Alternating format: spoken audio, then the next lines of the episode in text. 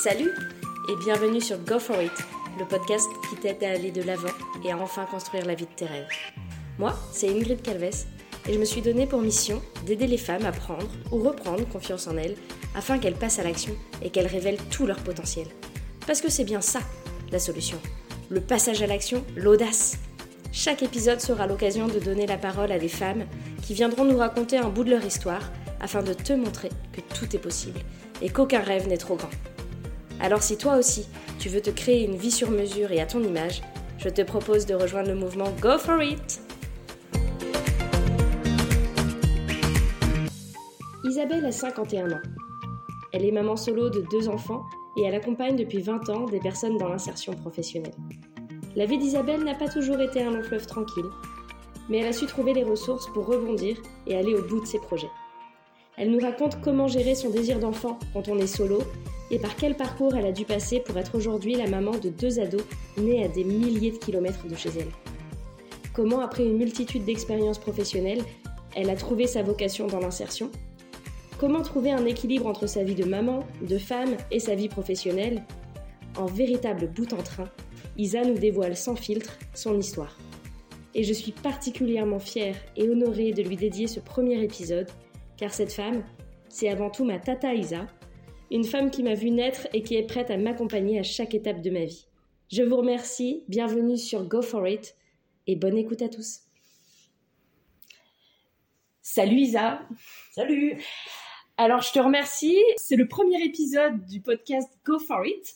Je suis ravie de t'accueillir euh, sur ce podcast-là, d'autant plus que euh, bah, tu es quand même très très importante pour moi et je suis ravie de pouvoir mettre en lumière ton parcours et ton histoire aujourd'hui. Alors, est-ce que tu pourrais en quelques mots te présenter, s'il te plaît? Bah, Je suis ravie d'être là aussi. Isabelle, 51 ans, de Brest, euh, femme, célibataire, deux enfants, qui travaille à temps partiel pour pouvoir m'occuper de mes deux enfants. Je travaille à 80% sur, euh, par choix. Bah, très bien. Très bien. Et du coup, justement, si, euh, si, tu devais, si tu devais revenir un petit peu en arrière sur ton parcours, euh, tu prends le point de départ de ton choix, c'est un peu pour comprendre comment euh, on en arrive là à 51 ans avec ce, cet équilibre de vie-là. Est-ce que tu pourrais nous retracer un peu bah, ton parcours de vie? Tu prends le point de départ de ton choix et puis tu, tu nous dis un peu comment t'en es arrivé là aujourd'hui. Alors, ben, j'ai suivi une scolarité moyenne. Euh, lié à une histoire familiale un peu complexe. J'ai arrêté mes études, je devais avoir 16-17 ans, et je suis partie travailler. Je suis rentrée dans la vie active à ce moment-là, en gardant quand même à l'esprit et en mémoire que je reprendrais mes études. C'était un objectif que je, que je voulais tenir, voilà, pour des raisons personnelles. Donc je suis rentrée dans la vie active, je bossais à la fac, je faisais ce qu'on appelle un contrat aidé, ça s'appelait un CES à l'époque. Ah, je vous parle de ça, c'est dans les années 90 quand même. 1900, hein. hein, pardon, 1990. voilà. Euh, voilà, j'ai été responsable d'un d'un pôle de photocopie pour les étudiants. Donc c'était plutôt riche, intéressant en termes de, de rencontres. Et intellectuellement, c'était plutôt intéressant parce qu'il y avait les étudiants de tout, de tout bord, de toute euh, discipline et de toute matière. Donc c'était pas mal, je me suis fait des amis. Je suis restée deux ans sur ça, sachant qu'en parallèle, euh, pendant les vacances scolaires, j'étais animatrice dans les centres de loisirs. Voilà. Ensuite, euh, le contrat de deux ans s'est arrêté. Donc, je suis partie bosser, euh, toujours pareil, il hein, faut gagner sa croûte. Donc, je suis partie travailler à la chaîne. Voilà. j'ai travaillé dans la volaille, c'était pas très sympa. Mais bon, je gagne ma croûte en intérim. Ensuite, j'ai dû aller travailler chez Kermad quelques années. Ensuite, euh, j'ai dû aller travailler chez Waouh quelques années. Je faisais les crêpes et je ramenais les crêpes à mes nièces euh, par carton de sang. Euh, et ensuite, j'ai décidé. Oui, après, on m'a fait une proposition pour travailler dans l'immobilier. Donc, une amie qui me dit qu'elle avait, avait un collègue qui cherchait quelqu'un pour gérer un parc locatif. Donc j'ai dit ok, banco. Donc je suis partie bosser dans l'immobilier. Et c'est à ce moment-là que euh, j'ai décidé de reprendre mes études. L'immobilier, c'est un côté juridique. Je trouvais que c'était intéressant d'avoir peut-être des notions et des bases. Donc j'ai décidé de passer un DAEU. Euh, mais en fait, il n'y avait pas de juridique, alors j'ai fait une capacité en droit. Donc ça dure sur deux ans et ça donne un équivalent bac. Donc je travaillais et le vendredi et le samedi, euh, journée complète, j'étais à la fac. Donc j'ai obtenu ma capacité en droit. J'ai continué, je me suis dit, bah, quitte à être capable de faire ça, bah, je vais aller à la fac. Donc j'ai fait fac de droit et en même temps je bossais. Voilà, euh, 35 heures par semaine. Et puis j'ai été licencié éco. Donc, euh, Dans l'immobilier, du coup. Ouais, dans l'immobilier. Voilà. Donc, euh, licenciement éco, la boutique a fermé. Je bossais pour des marchands de biens, en fait, qui achetaient des immeubles et qui les réhabilitaient, qui les mettaient en location sur de l'investissement en retraite. Et moi, je gérais tout le parc locatif. Ah, il y avait une sacrée. Ouais, alors j'étais sur Brest, il y avait pas mal de. C'était un grand parc, hein, en réalité, hein, de logements. Et j'allais jusqu'à Perros-Guirec, Lannion. Ok. Ah oui, donc une zone assez étendue, quoi. Ouais, c'était assez large. Bref, donc je me suis dit, bon, bah, tu as commencé tes études, continue. Donc, euh, je suis allée m'inscrire à Pôle emploi parce que j'étais licenciée éco. Ouais. j'ai expliqué mon parcours, tac, et j'ai expliqué que j'étais à la fac. Et là, on m'a dit, bah non, madame, c'est pas possible. On peut pas cumuler. On peut pas avoir deux statuts en tant que demandeur d'emploi. Ok. On peut pas être étudiant et demandeur d'emploi. Moi, j'ai pas compris, puisque j'étais déjà salarié et, et étudiant, donc euh, je voyais pas la différence. Donc, j'ai, bah, je me suis pas inscrite à Pôle emploi, je suis retournée travailler euh, de nuit chez Wahoo Ok. pour aller à la fac la journée. Donc j'ai fait ça pendant deux ans. Euh, et ensuite, je- j'ai profité en fait de ce laps de temps pour me dire écoute, t'es qui et qu'est-ce que tu veux? Ouais, bah, c'est ça en fait, parce que puis même en termes d'équilibre, euh, travailler la nuit, aller à la fac la journée. Ouais, j'aimais bien, ça m'allait bien, comme j'ai un petit peu Tu dormais quand? Ben, En rentrant de 6 à, à midi à peu près. De 6 heures du matin en rentrant jusqu'à midi. euh, T'avais cours que l'après-midi, Ouais, quoi. moi je récupérais, je me débrouillais. euh, voilà. Et euh, je me suis dit, bah, t'es qui Tu veux faire quoi? Ah, Tu vas pas ça. rester à bosser en, en intérim euh, dans l'agroalimentaire toute ta vie et qui, voilà, à quoi tu aspires? Donc j'ai profité finalement de ce petit temps et de ce licenciement éco pour euh, décider de ma vie et non plus la subir parce que j'allais là où je devais aller parce qu'il fallait de l'argent. Et t'avais quel âge à ce, à ce moment-là? Ben, j'ai été assez jeune en fait, j'ai été licenciée en, de- en 2002, 2000, oh, j'avais 25 ans, 26 Ok. ans. euh, voilà. Et, euh, et donc je, je me suis interrogée et en fait je voulais aider les gens. Voilà. Euh, lié pareil. Donc voilà, l'idée c'était de s'interroger sur qui j'étais, voilà, et euh, ce à quoi j'aspirais. Donc je savais, en fait, j'ai- je voulais aider les gens. Euh, c'était lié à mon histoire familiale, à ma mère, qui a eu des- un parcours de vie un peu compliqué, professionnellement, qui n'a jamais été euh, soutenue. Donc je voulais amener un soutien aux gens dans le milieu de l'insertion professionnelle. Donc je voulais me former pour prendre une fois dans ma vie les choses dans le bon ordre. Je me forme et je bosse après. Donc euh, j'ai commencé à chercher les formations qui existaient dans l'insertion professionnelle. J'étais allée à l'UBO et il y avait une licence euh, en formation continue sur ce secteur-là. Euh, c'était conseiller en formation professionnelle, je crois que c'était ça l'intitulé à l'époque. Donc voilà, donc j'ai commencé à, à observer, à faire des recherches, pour savoir ce qui existait sur le territoire. Donc j'ai pris deux rendez-vous dans ce cadre-là. Euh, le premier, c'était à Saint-Vincent-de-Paul, qui accueillait des gens SDF euh, des... sur les temps où toutes les autres structures étaient fermées. Ça veut dire week-end, vacances scolaires, jour de Noël, tous les jours fériés. Mhm.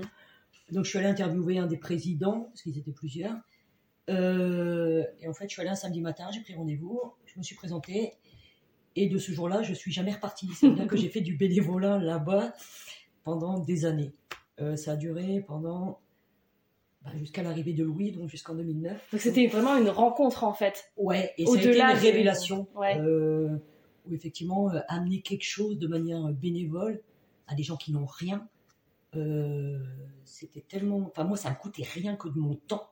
Mais c'était hyper pas. valorisant quoi. C'était pas valorisant, ça leur apportait tellement aux gens qui, qui étaient SDF, qui croisaient personne, avec euh, un regard qui s'arrête jamais sur eux. Tu vois, là, il y avait une table et on leur servait, on leur faisait à manger, un repas équilibré, on les servait, quoi. C'était un peu, c'était leur lieu, euh, où on était au service de, ce, de cette population-là qui, jusqu'à présent, était plutôt invisible. Donc, j'ai jamais, jamais pu euh, en sortir. J'animais même à la mairie après, pendant X années, des Noëls solidaires.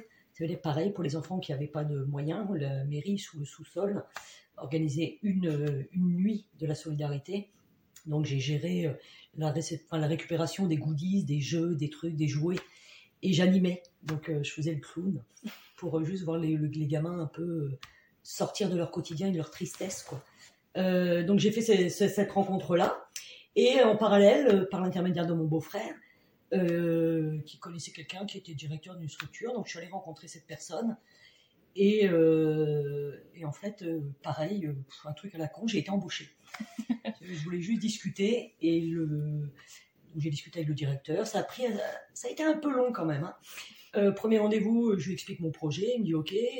Il me propose de rencontrer un professionnel. Donc je vais rencontrer une personne. Durant cet entretien, je me rends compte qu'il y a un poste à pourvoir.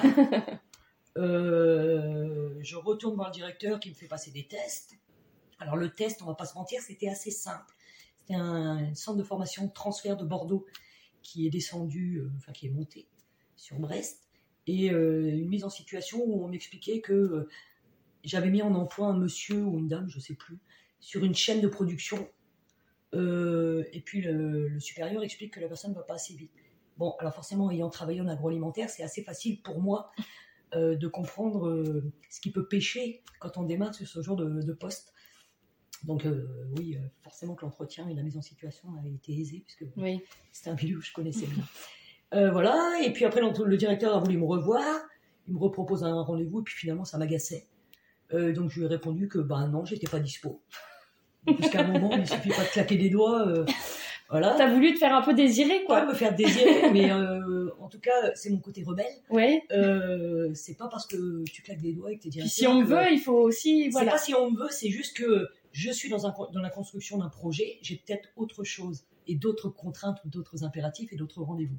Donc juste, euh, voilà, je sais pas pourquoi j'ai fait ça en réalité, mais euh, voilà, juste pas envie de, on me siffle et j'arrive. Ok. Voilà. Et puis finalement, euh, je l'ai revu un peu plus tard et il, m'a proposé un contrat. Il m'a expliqué qu'effectivement, j'avais pris un grand risque en refusant de, de mais en, déclinant le premier le, rendez-vous. Mais en même temps, mais c'est toi aussi, enfin. C'est ça, mais je lui ai expliqué qu'en fait j'étais dans une démarche et que moi je ne cherchais pas de poste à ce moment-là. Je cherchais à me former, à avoir une, une vision de l'environnement professionnel de ce que là où je pourrais aller à terme. Et je voulais prendre une fois à l'endroit. Ok. Je me forme et je bosse.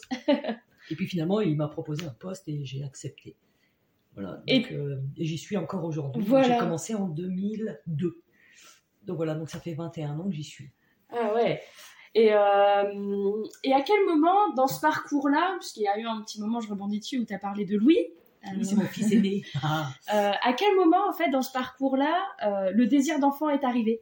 Alors, donc j'ai démarré en 2002. J'étais sur un contrat euh, un peu précaire. Enfin, j'étais en, je travaillais pour la CCPI, la communauté de communes des pays du pays d'Iroise, sur Saint-Renan, et et en fait, c'était les contrats à l'année. Donc j'étais renouvelée tous les Chaque année, ok. Et en fait, en 2000, ça a duré deux ans. Et en 2004, il y a eu une création sur Brest, d'un poste sur Brest, et j'habitais Brest, euh, sur, la rive droite. Et euh, du coup, avec un nouvel employeur. Et euh, là, je me suis positionnée. J'ai expliqué au, directeur, à hein, mon directeur, mes motivations et pourquoi ça m'intéressait. En fait, ça m'intéressait parce que je voulais m'émanciper de mon binôme. Qui m'avait formé, qui m'avait appris mon métier, avec qui je suis restée amie d'ailleurs encore aujourd'hui, bien qu'elle soit à la retraite. On est toujours en contact. Euh, c'est que je voulais me prouver à moi-même que j'étais capable de partir de rien. Donc, euh, j'étais chargée de relations entreprises. Ça veut dire que je, on m'orientait des, personnes qui avaient euh, pour objectif de retrouver soit un emploi, soit une formation, soit de se former. Mais des personnes en précarité, en fait, des, les bénéficiaires de minima sociaux. Le RSA, l'ASS, parents isolés, et des gens sans qualification. Euh, avec un diplôme euh, maximal à l'époque, CAP, BEP, ou sans diplôme du tout. Et je voulais en fait créer l'équipe de rien, ça veut dire créer le réseau entreprise, euh, tout créer. Mm-hmm. Voilà. Et donc le directeur a validé ma, demande et je suis arrivée sur Brest. Et là, j'ai été embauchée en CDI. Et c'était en fait finalement la première fois avant l'immobilier où là, qui était un peu, j'étais un peu jeune. C'est la première fois où j'avais une stabilité professionnelle. Ok. Voilà, donc euh, je me suis stabilisée je, professionnellement. Je me suis installée, tac, j'ai pris mes. Je savais que c'était ce pourquoi j'étais faite. Hein. Là-dessus, il n'y avait plus aucun doute. Et euh, puis j'ai commencé à profiter de la vie. En réalité, c'était ça. Moi, je, oh, moi, je sortais, je vivais, j'avais mes copines, mes potes, la vie euh, tranquille, la famille. Mais t'avais l'assurance financière derrière de bah, dire bah, j'avais mon CDI. Donc j'étais en appart, j'étais locataire. et ma vie était plutôt belle.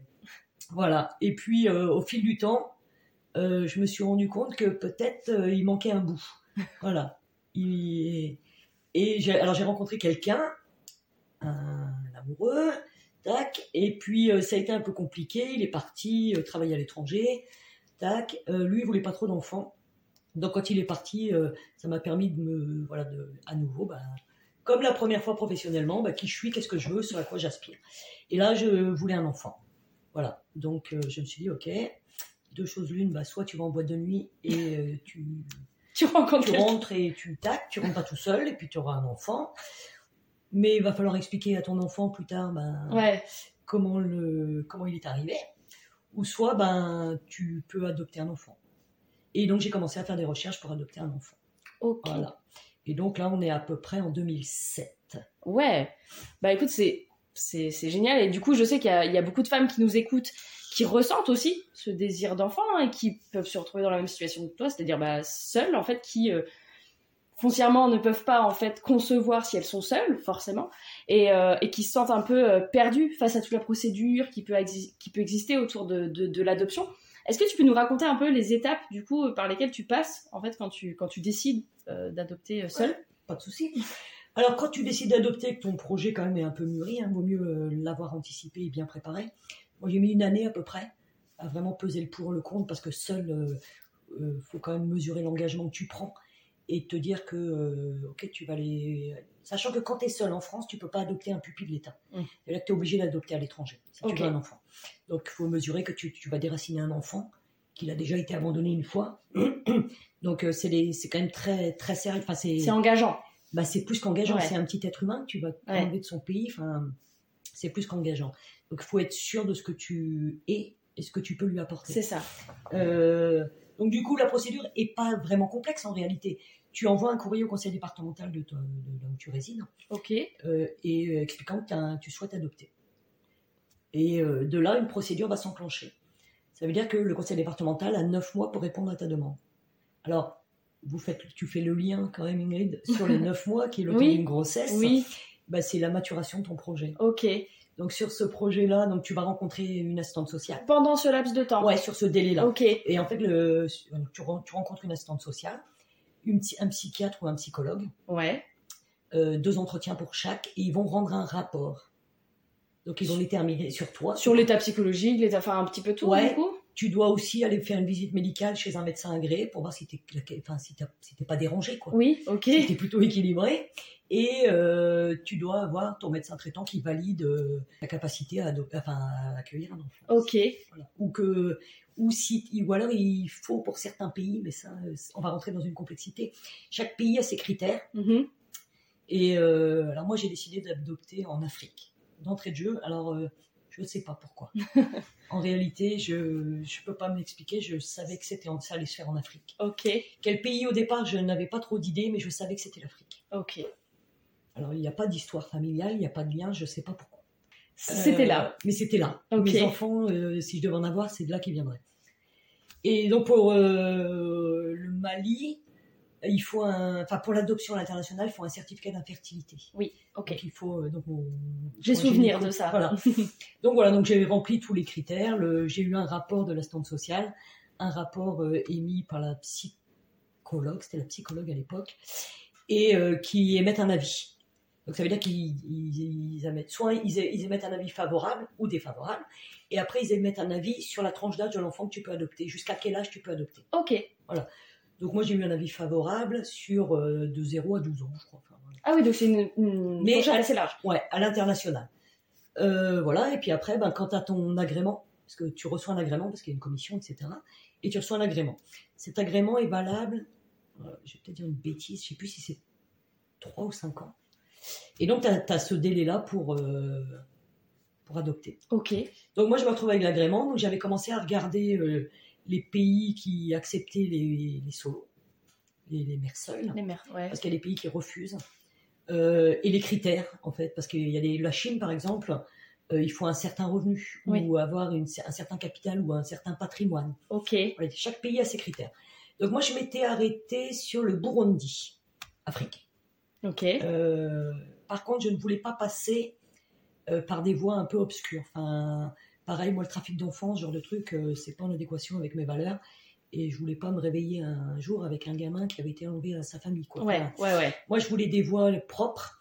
Donc, euh, je me suis rapprochée du coup de l'agence française à l'adoption qui venait d'être créée à l'époque. Ça faisait peu, peu de temps. Donc, je suis passée par le, le service du coup Afrique. Ok. Voilà. Et Ah, ils ont des services par Ouais, euh, par- continent par- ouais. Et donc, tu as le service Afrique. Donc, j'ai regardé sur le site de la fois les pays qui étaient ouverts en solo. Et le Burundi venait d'ouvrir à ce moment-là. Parce que, en fait, dans, le, dans l'adoption, tu as les pays qui ouvrent et qui ferment sans arrêt. En fonction peut-être du contexte géopolitique, Ouais, de. ouais, ok. ouais, c'est ça, c'est exactement ça. Et du coup, euh, Burundi, donc j'ai contacté l'ambassade du Burundi, j'ai commencé à discuter avec les gens, voir un peu comment ça se passait, etc. Et puis finalement, le Burundi a fermé. Dans ce laps de temps-là, quoi, Ouais. très rapidement. Ouais. Et du coup, euh, un jour, je suis allée voir mon médecin, je ne sais plus pourquoi, et euh, qui m'a donné euh, les coordonnées d'une euh, patiente à elle qui avait adopté au Mali. Donc moi, j'ai gentiment décliné l'invitation. Bah, vous avez bien, vous avez bien compris que j'étais un petit peu, euh, comment dirais-je, autonome. je sais pas trop comment le Ouais, dire. en fait, tu voulais pas rentrer dans Je- ce côté euh, Non, mais c'est surtout que je relation de. ah non, de- mais ça c'était certain. Je, je, je, je lui avais dit à mon médecin que moi, le côté euh, on vit entre gens qui ont adopté ou qui, ont, qui sont. C'est pas mon délire, quoi. Ouais. C'est pareil, moi, mon, mon- en fait, la spécificité de mon enfant, ça va pas d'avoir été adopté. Oui, ça voilà, va pas d'avoir été adopté. Euh, C'est pas son identité même, quoi. Ben, Oui. non. C'est pas là-dessus qu'il va grandir, quoi. Il a son histoire liée à cette euh, particularité, certes, mais c'est pas sa vie, quoi. Ouais. Euh, et donc, euh, finalement, le- mon médecin a beaucoup insisté à plusieurs reprises. J'ai fini par contacter cette personne. Et effectivement, pareil, là, je pose le cas. J'ai expliqué que non, ça m'intéressait pas. Euh, que moi, les adoptants qui euh, tous les week-ends se voient avec les, enfants adoptés, non merci. quoi. Ouais. Et bon, ce qui était plutôt intéressant, c'est qu'elle non plus n'était pas dans cet état d'esprit-là. Bon, bah finalement. Donc finalement, j'ai accepté de la rencontrer euh, pour adopter. Elle avait adopté au Mali, donc je me suis dit ouais, le Mali c'est pas mal. Je m'étais renseignée en fait pour adopter au Mali, il fallait faire une lettre euh, de motivation. Donc j'avais rédigé ma lettre et je l'avais soumise à cette personne-là qui elle-même avait adopté au Mali quelques années av- auparavant. Et, euh, et du coup, elle m'a fait rencontrer une autre personne qui avait adopté au Mali durant un déjeuner, un midi tranquillement. Et puis on a discuté, etc. Et puis j'ai envoyé ma lettre. Voilà. Et là, tu l'envoies à qui dans ces cas-là? À la f- le dossier se monte à la fin. D'accord, tu ok, donc Un dossier avec l'agrément, la lettre de motivation, etc. à la fin. Ok. La en fait, c'est là où c'est propre. C'est l'AFA qui transmet ton dossier aux autorités maliennes. Ouais. Il y a une commission au Mali qui valide ou pas ton projet. Ok, très bien. Si tu es capable de- de- de- de- de- d'éduquer ou d'élever un enfant euh, issu du, enfin, né au Mali. Mhm. Voilà. Et donc j'ai passé la commission en 2008. Et là-bas, t'as un contact? Euh, non, t'as pas de contact, c'est la fin. D'accord. T'as pas de contact. D'accord. Toi, t'as aucun interlocuteur sur place. Non, tu attends. Ok, très En fait, bien. tu déposes ta- Et il y a une commission, et lorsque la commission euh, est passée, on, te dit, l'AFA te dit, en fait, ton seul interlocuteur, c'est l'agence française de l'AFA, Ok. euh, de, de l'adoption, à Paris. Donc c'est par téléphone. hein. Moi, j'avais, euh, j'avais la responsable du pôle, en fait, qui Oui, suivait mon, ok. mon Ton dossier, dossier, ouais. qui était super gentil.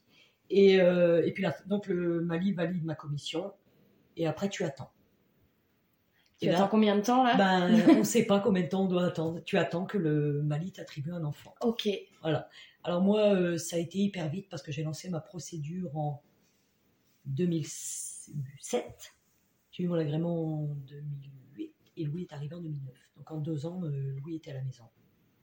Voilà. Donc on m'a attribué un petit garçon qui avait trois mois et demi À l'époque de à l'attribution. l'époque de l'attribution. Alors la spécificité du Mali aussi, c'est que c'est une adoption plénière. Ça veut dire que il a, n'y a pas de retour. bah, C'est-à-dire qu'il n'y a, a plus de lien. Alors forcément, il n'y a pas de lien avec le Mali, vu euh, la... c'est un pays musulman et que l'abandon est interdit. Oui. Euh, Ok. Donc forcément qu'il n'y a pas de lien avec la famille biologique. Mais c'est surtout qu'il y a un jugement au Mali, euh, ce qui, qui fait que quand tu vas chercher ton gamin, c'est ton enfant, il porte ton nom. Il est déjà, famille. en fait. Voilà. C'est Ok. une- c'est- il y a une en fait, il y a une convention entre la France et le Mali. Et le jour où tu vas, c'est parce que tous les papiers sont en. En règle. Ah bah oui, c'était pour moi hyper important. Bah ouais. Donc il avait le Oui, il y a pas de- d'enlèvement d'enfants. Bah non. Voilà, c'est ça. voulais pas euh, Non, non. ce genre de choses. Et voilà, et j'ai eu mon petit garçon. Alors euh, voilà, mon, mon fils est arrivé. Fierté, le bonheur de ma vie, hein, forcément, le plus beau de tous, le meilleur, extraordinaire, tout ce qu'il faisait était magique. Et puis, euh, durant mon congé maternité, parce que la- l'adoption. euh, Oui, rentre dans ces. Voilà, Bien sûr, oui, a c'est aussi, l'accueil euh, d'un enfant en on a fait. aussi hein. les 10 semaines euh, post-accouchement. C'est euh, pas parce qu'on ne le met pas nous-mêmes au monde. On n'a pas les 6 semaines avant, mais on a les 10 semaines après. Donc pendant ces 10 semaines-là, je me suis dit, en voyant mon fils grandir, donc il avait 5 mois, parce qu'en fait, entre l'attribution et l'arrivée, ça a mis 2 mois.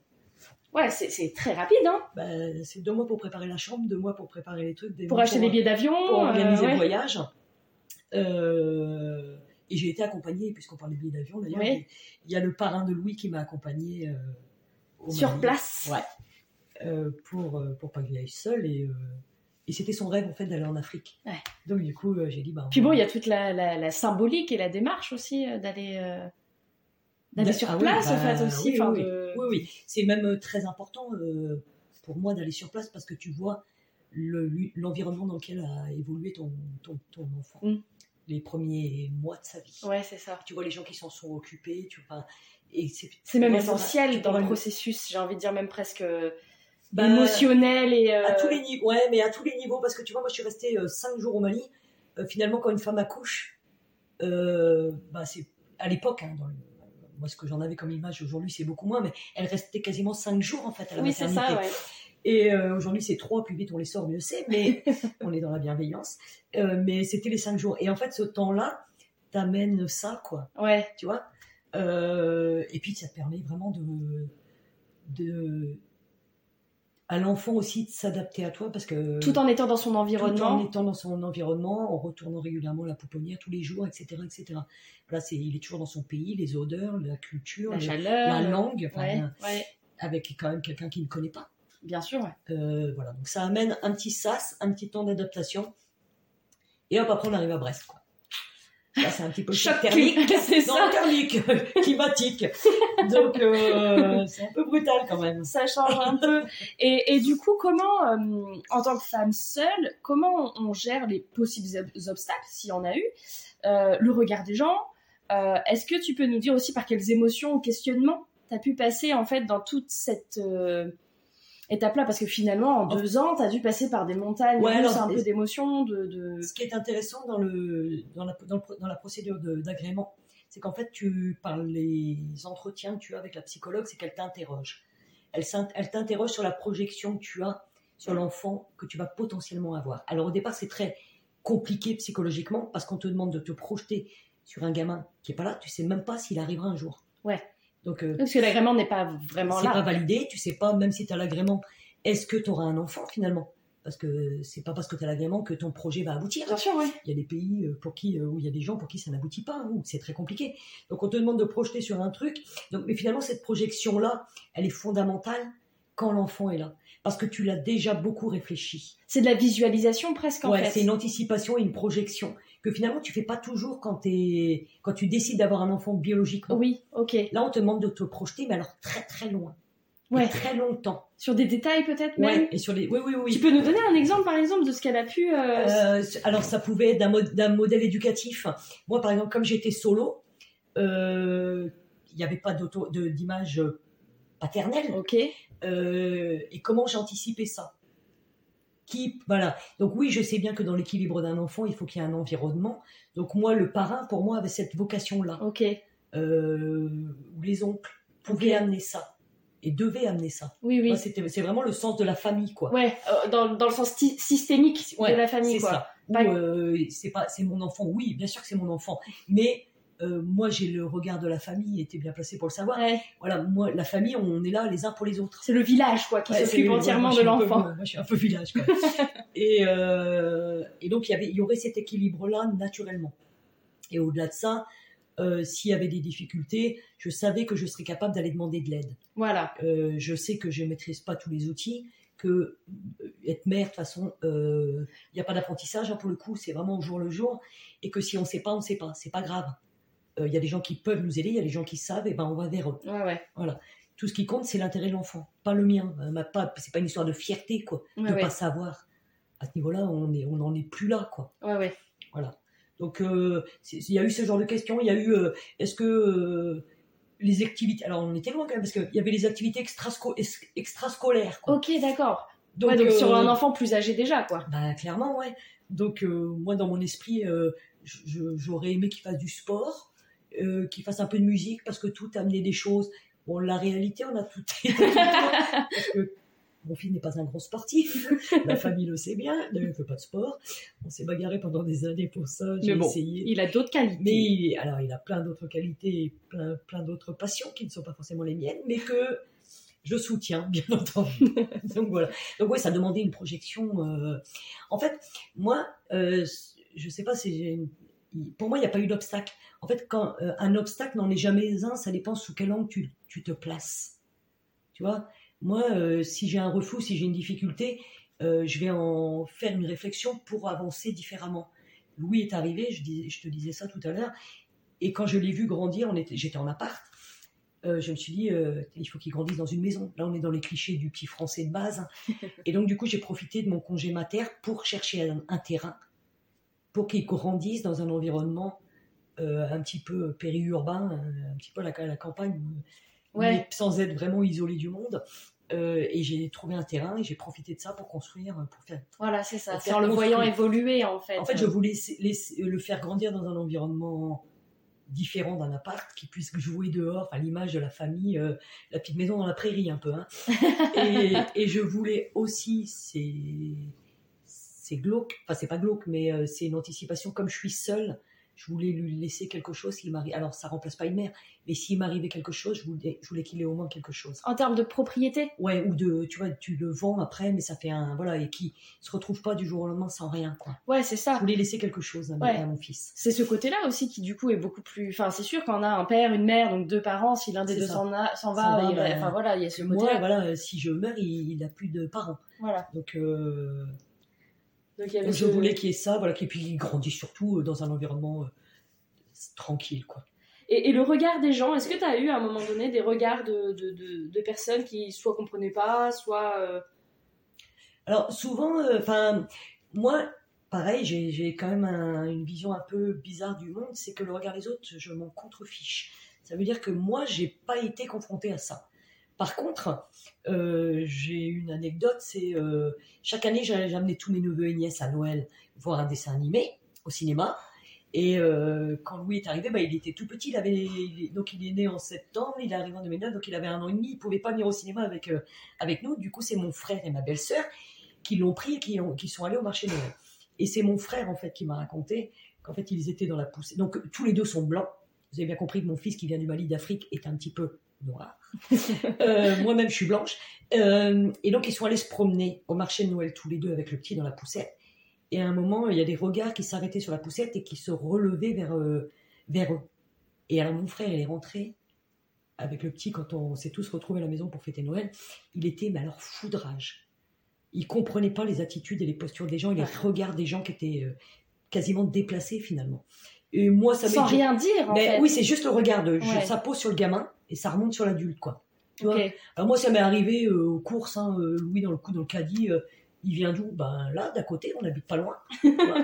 Euh, un peu dans l'humour, quoi, toujours. Moi, je suis toujours un peu dans l'humour et dans la. Voilà, je dédramatise parce que sinon, tu te bagarres tout le temps, quoi. Donc voilà. C'est plutôt finalement les autres qui. Moi, ça me glisse au-dessus. Euh, j'ai jamais fait qu'un, en fait. Après, c'était mes décisions, je les assumais et. Euh, je protégeais mon fils de, de, ce genre de bêtises. Quoi. Oui, c'est ça, et quelque part, c'est ça, en fait, c'est aussi montrer à l'enfant qui est là que faut pas faire cas de ça. Bah, pas tout, quoi. Alors après, j'ai souvenir de, Louis qui rentre. Et puis, je veux pas que la couleur soit une difficulté. Et que l'enfant se pose, si tu veux, en victime de ça. Parce que. Ouais, parce que il est noir. Parce qu'il est arabe. Parce que, moi, dans mon boulot, je l'ai déjà vu, hein, euh, un petit monsieur que j'accompagnais, euh, qui, euh, qui faisait pas ce qu'il fallait finalement pour s'en sortir, qui un jour vient dans le bureau et me dit, de toute façon, vous êtes raciste. Alors, oui, la seule différence, c'est que moi, j'ai pas de photos de mes enfants dans mon bureau. J'ai des photos, enfin, j'ai des, des plâtres de mains donc mes enfants sont avec moi, mais personne ne sait que mes enfants sont de couleur. Et donc je lui avais gentiment expliqué que oui, effectivement, peut-être, et qu'il serait peut-être intéressant d'aller en référer à ma direction, que j'étais raciste. Quoi. voilà. Et pareil, mon fils un jour rentre de l'école, il a quoi, 3 ans, et il me dit, euh, tu sais maman, euh, les Belges ils jouent pas avec les marrons. Alors moi j'ai pas compris tout de suite, j'ai pas fait le lien. Et puis j'ai fini parce que je comprenais pas les Belges, c'était quoi, de quoi ils me parlaient moi. Et, euh, et finalement j'ai fini par comprendre et je lui dis, tu sais Louis, les malins jouent pas avec les imbéciles. Voilà, je voulais pas que l'histoire de la couleur de peau soit, enfin, soit le focus, quoi. Ouais, ok. Et qu'ils le prennent de cette manière-là. Oui, il y aura toujours des imbéciles, t'en croiseras, t'en croiseras tout le temps. Mais c'est pas grave, sois plus Mm. malin que ça. Ouais, ouais. Ouais, donc c'est ça, en fait, c'est ça. C'est C'est comment, c'est la philosophie de la vie, comment tu appréhendes la vie et les situations. Donc oui, est-ce que tu fais focus dessus et tu dis ah c'est un scandale, tu vas à l'école, tu fais un sketch, Ouais, ou est-ce que tu apprends à ton enfant, euh, oui, euh, t'es noir, tu seras confronté à tu ça. seras con- confronté à ça, euh, et il a été confronté à d'autres reprises, il y a, il y a à d'autres reprises. En primaire, parce que là c'était en maternelle cette histoire-là, mais en primaire, un jour il me dit ouais maman, euh, il y a Noah, il veut pas, euh, il m'a dit que j'étais noire. Bon, je lui dis euh, ok. Je lui dis mais euh, Louis, euh, t'es quoi en fait? Quelle est ta couleur? Bah noir. Je dis donc c'est pas une insulte, Hmm. c'est un fait. Voilà. Ouais, Et, et oui, je ne crie pas au scandale. oui, oui. Oui, c'est un fait, t'es noir. Je lui dis mais Noah, il est un peu, il est un peu quand même métis aussi, non? Voilà, et Je pense que chacun. le gamin, il vivait pas bien sa couleur, il essayait de s'en prendre à Louis qui était un peu plus foncé. Moi, je rentre pas dans ces schémas-là. Ouais, ouais. Oui, bah oui, Oui, c'est c'est ça, tu es. T'es t'es noir, oui. Ah, si tu veux, t'es marron, peu importe. Mais, euh, mais oui, c'est Oui, une oui. réalité. Mais c'est Ouais. pas grave. C'est à- voilà, Ah. c'est ça, c'est apprendre à vivre avec chacun. On peut être grand, petit, blond, euh, brun. euh, Mais c'est pas parce que on dit que t'as des lunettes que c'est grave, quoi. Non. C'est un fait. c'est ça. Et, et à quel moment euh, l'idée du, du deuxième est arrivée? L'idée du deuxième est arrivée, ben, on avait trouvé l'équilibre, donc on a construit la maison, on est rentré à Plouzané, tac, on a vécu tranquille euh, avec Louis. Et à un moment, euh, Louis, euh, il s'ennuyait un peu. Et moi, je voyais euh, le temps passer. Ça veut dire que j'ai eu Louis, j'avais 36 ans. Et je me suis dit, je vais peut-être pas. Nous, alors moi, je suis issue d'une famille, on était quatre, famille nombreuse. J'ai ma belle-sœur qui était fille unique qui m'a expliqué pendant longtemps que c'était compliqué d'être fille unique. Et je me rendais bien compte que, quand même, quand tu as un enfant, tu fais focus sur ce gamin. Moi, Louis, il a dû tomber la première fois de sa vie, il avait 4 ans, quoi. Il arrivé avec le petit bout de peau me demandant de le recoller, quand même. Et là, je me suis dit, oups, oui, je. je c'est Surprotégé un C'est de la peu, surprotection. Ouais. Et en fait, je lui rends pas service. Il n'avait pas le droit de monter les escaliers avant 5 ans. Enfin, tellement j'avais peur qu'il tombe, etc. Je me suis dit, mais ça va être un cauchemar pour cet enfant. Donc, ok. Donc, on en- j'en ai parlé avec Louis. Je lui ai demandé s'il était d'accord qu'on agrandisse la famille et euh, envisager d'avoir un, un petit frère ou une petite sœur. Euh, parce que ça me paraissait important de lui en parler. Euh, bien qu'il avait 4 ans, hein, c'est parce que ça allait chambouler sa vie. Donc, l'image d'un petit frère ou d'une petite sœur. C'est euh, abstrait. c'est abstrait, mais il voyait bien que ça allait amener un petit être à la maison quand même. hein. Et il a validé. Donc euh, j'ai donc réenclenché une autre procédure. Donc rebelote, courrier au conseil départemental, reprocédure de 9 mois, assistante sociale, psychiatre. Là j'étais allée à ouais, psychiatre, agrément et Et Remali. rebelote au Mali. Euh, Et c'était moi- un choix je, il était, quitte à avoir deux enfants, il fallait qu'ils aient une histoire euh, qui soit, qui soit originaire du même pays. Ok. D'avoir au moins un lien. Il n'y avait pas de lien de, de fratrie Oui. entre les deux, de lien de sang, mais au moins une histoire commune, avec un pays commun. Voilà, des racines communes. Je trouve que c'est plus. Voilà. Dans ma tête, c'était ça la logique. Euh, et donc, on est parti sur le Mali. Mais là, le contexte géopolitique était un peu différent. Euh, pas quand j'ai lancé la procédure. Euh, lorsque j'ai eu l'agrément euh, en 2011, donc j'ai réenclenché au Mali, j'ai passé la commission de 2012. euh, et là, en 2012, il y a eu un putsch au Mali. Ouais. Voilà. Donc là, euh, clairement, les talibans ont pris le pouvoir au Mali. Euh, donc ils ont annulé toutes les procédures d'adoption. Il n'y avait plus d'adoption sauf pour les Maliens. Ouais. Donc, Alors que tu avais eu l'accord. ah, j'avais eu le. Ouais, c'est ça qui la commission. Et là, dans ces cas-là, pff, en termes d'émotion, on doit passer par toutes les phases, là, quand même. T'as l'agrément, tu sais que tu vas potentiellement avoir un deuxième puisque tu as déjà eu un et que le Mali sait que ça se passe bien. Puisque chaque année, en fait, tu dois amener un courrier à la fin, donner des nouvelles qui le ramènent au Mali. Ok. Euh, et moi, j'avais gardé des liens avec le Mali puisque euh, je te parlais tout à l'heure, c'était une, une adoption plénière, ça veut dire que le jugement a lieu au Mali. Donc tu dois prendre un avocat malien. C'est Et ça. moi, j'avais gardé des liens avec l'avocat du Mali, qui avait été d'un grand soutien lorsque j'étais allée là-bas. Forcément qu'il y a une affection, enfin, il y a un lien qui se crée. hein. Euh, c'est presque un tonton, quoi. Enfin, Oui, quoi. bah oui, oui, c'est l- Euh, la personne qui t'a accueilli quand t'es Bah, arrivé c'est la personne quoi. qui a, de- qui, a, qui, qui a protégé mon dossier, qui a protégé ma filiation avec mon fils quand même. hein. Ouais, Tu vois, c'est Ah, euh, quelqu'un qui sera toujours ah bah qui a une place euh, ouais, très importante euh, dans bien ta... entendu. Donc, euh, Et donc voilà, le putsch est euh, arrêt des procédures d'adoption internationale pour le Mali. Jusqu'à nouvel ordre. Ben, Il n'y a pas de nouvel ordre en fait. Ouais. C'est arrêt, blocage total. Donc certaines familles étaient déjà parties, parce que j'ai une copine euh, qui avait adopté aussi son deuxième, qui était partie chercher sa, son fils. Et, euh, Qui était sur place pendant ça quoi? Non, non, non. Non. Et euh, quand elle est rentrée, après, ça, il y a eu le putsch et ça s'est arrêté. Donc elle, a- elle a dû faire partie des derniers à aller chercher un gamin au Mali. Ok. Voilà. Et donc, ben moi, dans ma tête, c'était fini, quoi. Ouais. Il y aurait pas de... On serait deux. Ok. C'était réglé comme ça. Donc on est parti sur d'autres euh, Projet. projets, d'autres aspirations, et puis ben voilà, on a mis de côté euh, le, le deuxième. Voilà. Et en... Et ça c'était quand ça du coup? En 2012. Ok. et en octobre 2014. Parce que moi, je, en fait, quand j'ai lancé la procédure, c'est que je ne voulais pas avoir d'enfant après 40 ans. Dans mon esprit, c'est con, mais je voulais pas passer pour la grand-mère quand je vais à l'école ou quand je vais des trucs. Tu vois, rester dans une certaine dynamique et être un peu, euh, tu vois, un peu toujours à la page, quoi, pour, Ouais. pour être avec tes gosses, quoi. Et, euh, et octobre 2014, euh, j'ai une copine qui m'appelle, qui me dit le Mali réouvre pour les commissions de 2012. Ouais. Et là, je dis, bah non, c'est pas possible parce que si tu veux, nous, on avait la maison à Plouzané. Oui. Donc, j'avais construit une maison de plein pied avec des combles aménageables. T'avais pas de deuxième chambre, troisième chambre. Et en fait, euh, nous, on vivait, le, bah, c'était une plein pied, donc le bas était euh, salon séjour cuisine, euh, salle de bain, une chambre pour Louis, une chambre pour moi. Et j'avais mis un... Non, il n'y avait même pas d'escalier, du coup. Il n'y avait rien. Et du coup, les combles, bah, je m'en étais... Je n'avais pas fait les travaux. Et là, bing, je me dis, c'est pas possible. Et là, bah, il, fallait, que je construise un étage. Le Et, euh, pratico-pratique. la femme appelle. Oui, bah oui, parce qu'il faut une chambre pour l'enfant. Bien sûr. En fait, quand Louis est arrivé, tout était prêt. Oui. Et il n'était pas concevable pour moi d'accueillir un enfant Sans chambre. euh, dans les conditions, dans, dans des conditions différentes de celles de Louis. Tout, cet enfant devait savoir qu'il avait été attendu Voilà. et qu'on l'attendait tellement que tout était prêt. Donc euh, l'AFA finit par m'appeler pour m'attribuer une petite fille qui avait deux ans.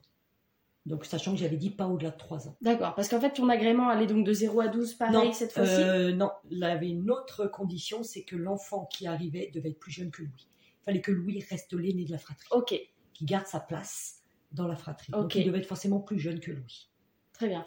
Mais moi, je ne voulais pas un enfant de plus de 3 ans. Tu pouvais, en fait, parmi euh, cette fourchette d'âge, Oui, parce que donner comme il y a- des... ouais, ben, je pouvais, moi, c'était mon. Mon avocat m'a appelé et m'a demandé euh, jusqu'où j'acceptais d'aller. Ok. Et j'ai expliqué que j'irais pas au-delà de 3 ans. Ok. Parce que je- politiquement, si tu veux, le Mali, c'était un peu compliqué. Il y avait des.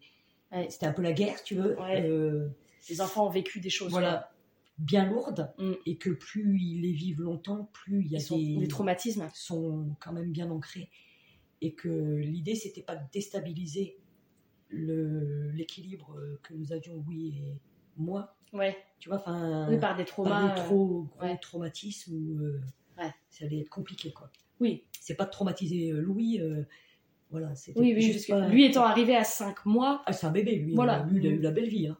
et, euh, et donc euh, voilà la, la femme appelle en octobre pour aller en janvier ah oui, donc euh, pareil. et là j'ai rapide. trois mois pour faire un étage Oh donc de rien.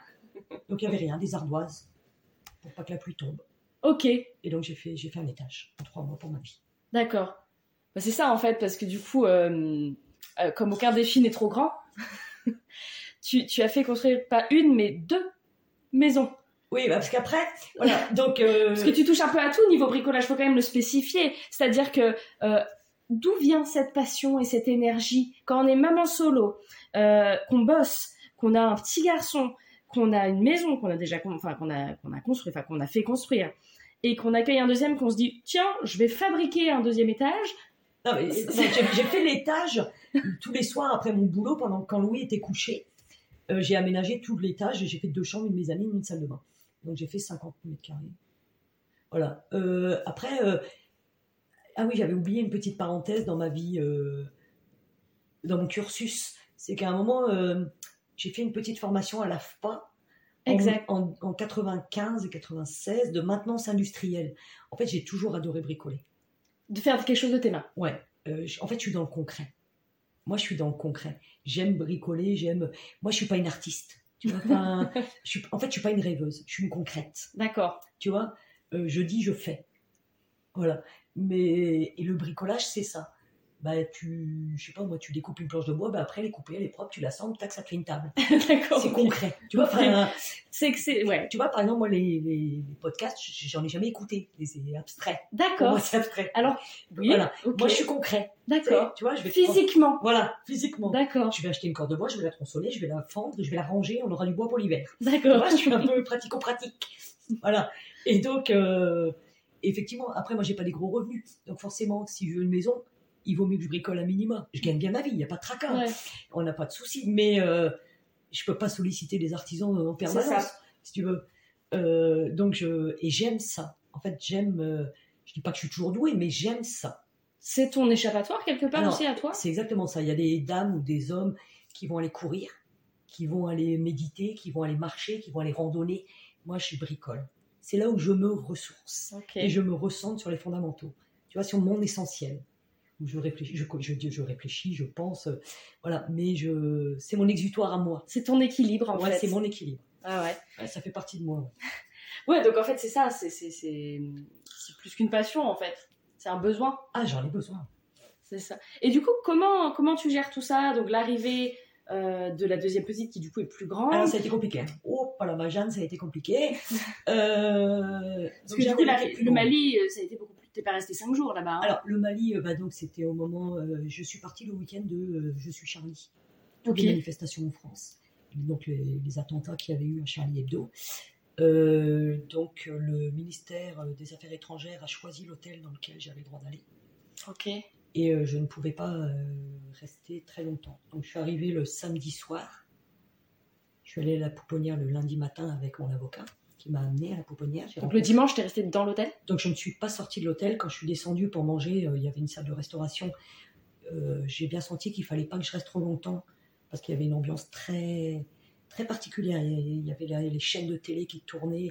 L'esprit des Français était, enfin l'image des Français était pas très bienveillant. Donc il- je me suis fait toute petite, toute discrète et je suis retournée dans ma chambre. Ok. Voilà, donc le, le dimanche, donc ça c'était dimanche, donc euh, pas simple. Euh, J'étais pas fière, fière. T'étais j'ai seule déc- et Parce que j'ai décidé d'y aller seule. Il y avait une telle, euh, un tel danger qu'il n'était pas question que j'amène quelqu'un, prendre un, faire prendre un risque à quelqu'un d'autre que moi, parce que moi c'était mon choix d'aller chercher Ouais, mon enfant. Mais je faisais prendre ce risque à personne. Là, c'était pas une visite euh, où on allait visiter le Mali, hein, ni Bamako. hein. Ouais. Euh, vu le contexte, je savais bien que c'était très risqué. Ouais. Euh, et lorsque je suis arrivée donc, euh, à la pouponnière, j'ai rencontré ma fille, un moment magique où là, il n'y a plus de danger du tout. hein. C'est juste du Le monde s'arrête en fait. Ah oui, le monde s'arrête, c'est, c'est juste extraordinaire. Mais euh, c'est comme pour Louis. hein. Quand on m'a présenté Louis, j'étais dans un gîte et il y avait d'autres enfants quand je suis arrivée, hein, avant d'aller rencontrer Louis. Mais alors les autres enfants, ça me faisait...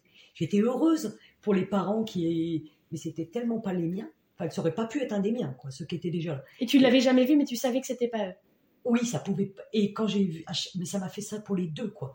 J'ai vu Louis et j'ai vu Jeanne, c'était mes enfants. Ouais. C'est instantané, ça pouvait être que. Je sais pas pourquoi, mais il y a un truc particulier Ouais. où tu tout de suite, tu sais, tu, enfin. Donc Jeanne, elle parlait pas français. Enfin, ça a été hyper compliqué. Elle était plus grande. Ouais. Et donc on est rentré à l'hôtel et sur le chemin de du retour, mon avocat m'a dit, euh, il, il plaidait, donc il m'a laissé euh, son chauffeur.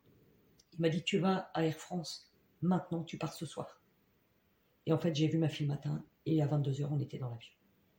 Et le lendemain matin, elle était à Brest. Vache. Là, par contre, c'est plus. Alors là, c'est d'une violence absolue pour Jeanne. Donc j'ai essayé euh, de demander à la directrice de la pouponnière de lui expliquer euh, quand je l'ai eu au téléphone. Enfin pour, euh, Mm. elle n'a pas voulu. Elle a dit vous les Français, vous parlez trop aux enfants.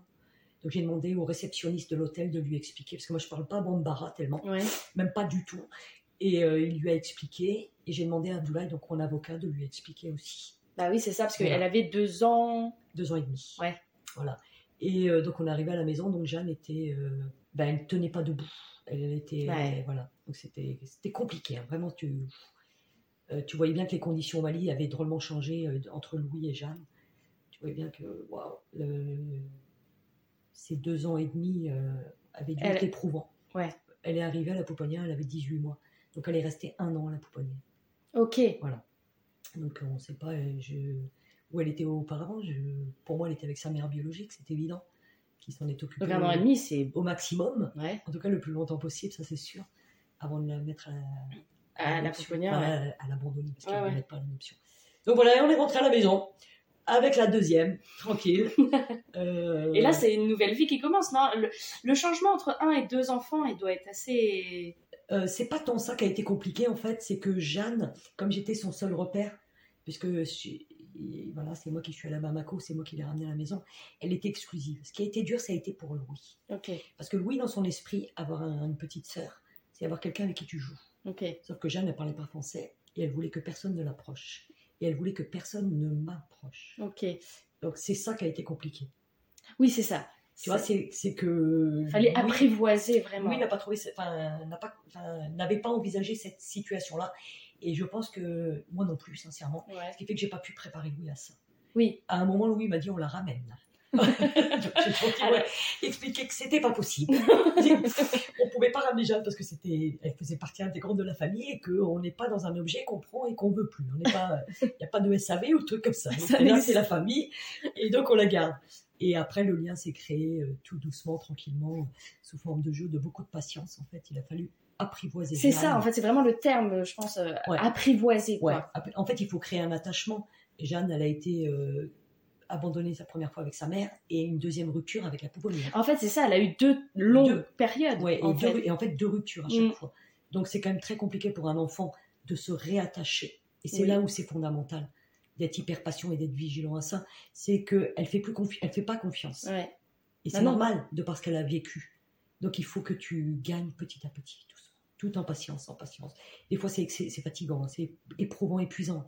Des fois tu perds tes, ta pas- en fait, tu perds C'est patience. humain, hein. c'est humain en fait. Et, euh, et elle pousse, elle pousse, elle pousse euh, Pour vérifier. que et c'est exactement ça, pour vérifier que si ça va s'arrêter ou pas. Ouais. Jusqu'au jour où tu, Tu lui expliques que ça ne s'arrêtera jamais, qu'elle peut faire ce qu'elle veut, ça ne s'arrêtera jamais. Ouais. Et de ce jour-là, ben, elle est plus posée. Et, et ça, c'était il y a combien de temps? Ah ben ça c'était euh, donc elle est arrivée en 2015, ma Jeanne. Ouais. Donc ça fait bon là aujourd'hui. euh, Bon, on l'adapte- elle s'est adaptée à la, au climat et à la vie brestoise. Oui, bon, bah, oui, oui, euh, ils supportent pas bien la chaleur les deux là, c'est très drôle. Et, et aujourd'hui, comment tu gères ta vie de, de maman, bah, du coup, de, de, de- enfin, un ado et une jeune ado, on va Ouais, dire, ta vie de femme, ta vie professionnelle, euh, et du coup, bah, finalement, euh, pour revenir un peu, mais tu as vendu cette première maison donc dans la péri, euh, périurbaine Ouais. pour revenir construire une deuxième maison euh, à Brest. euh, à Brest. Ouais. Comment tu, tu gères ce quotidien-là Déjà, j'ai construit sur Brest pour simplifier la vie justement des enfants qui allaient grandir.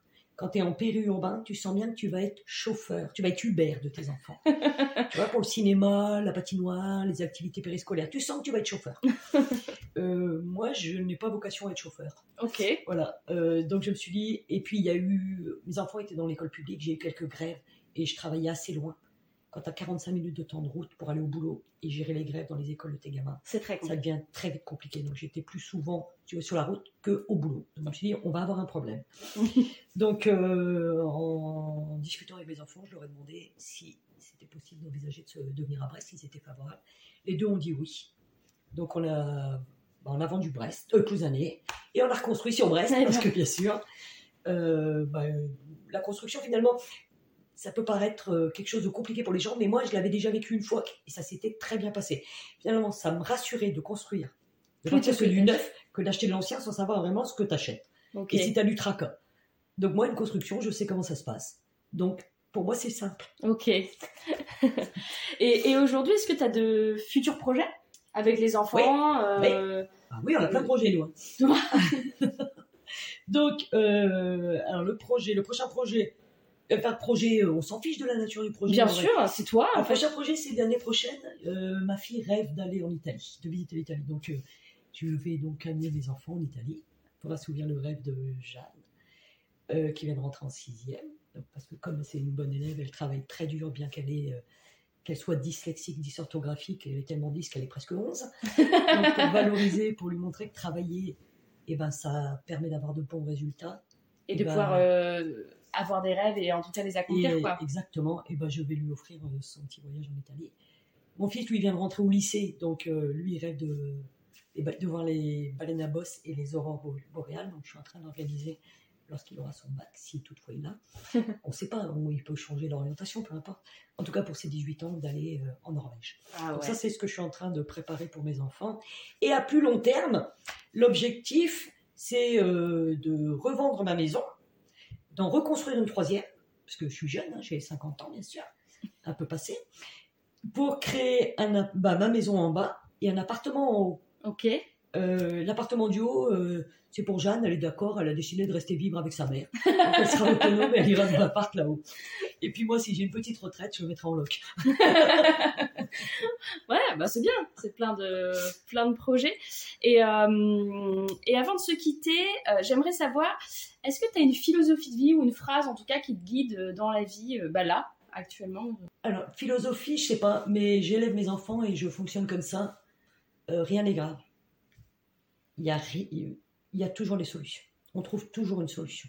On discute. Tout seul, on n'y arrivera pas. C'est parce que si on est en galère, on n'y arrivera pas tout seul. Mais en discutant, on trouvera toujours des solutions. Et c'est ce que je prône à mes enfants. On en parle, on réfléchit, on trouve une solution. Mais on reste pas tout seul, isolé, replié sur soi. Jamais, jamais, jamais. On s'en sort pas. Voilà. Et je suis, je sais pas pourquoi, mais je suis quelqu'un de très positif. Bah c'est très bien. Voilà. Je vois toujours le côté positif des situations.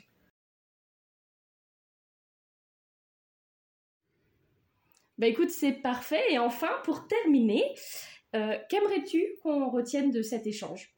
Alors, euh, euh, restez positif et tout est possible. Bah écoute, c'est parfait. C'est parfait qu'on reste là-dessus. Bah écoute, je te remercie en tout cas d'avoir été ma première invitée. C'est un honneur. Et puis, bah, très belle continuation. Et puis, à très vite.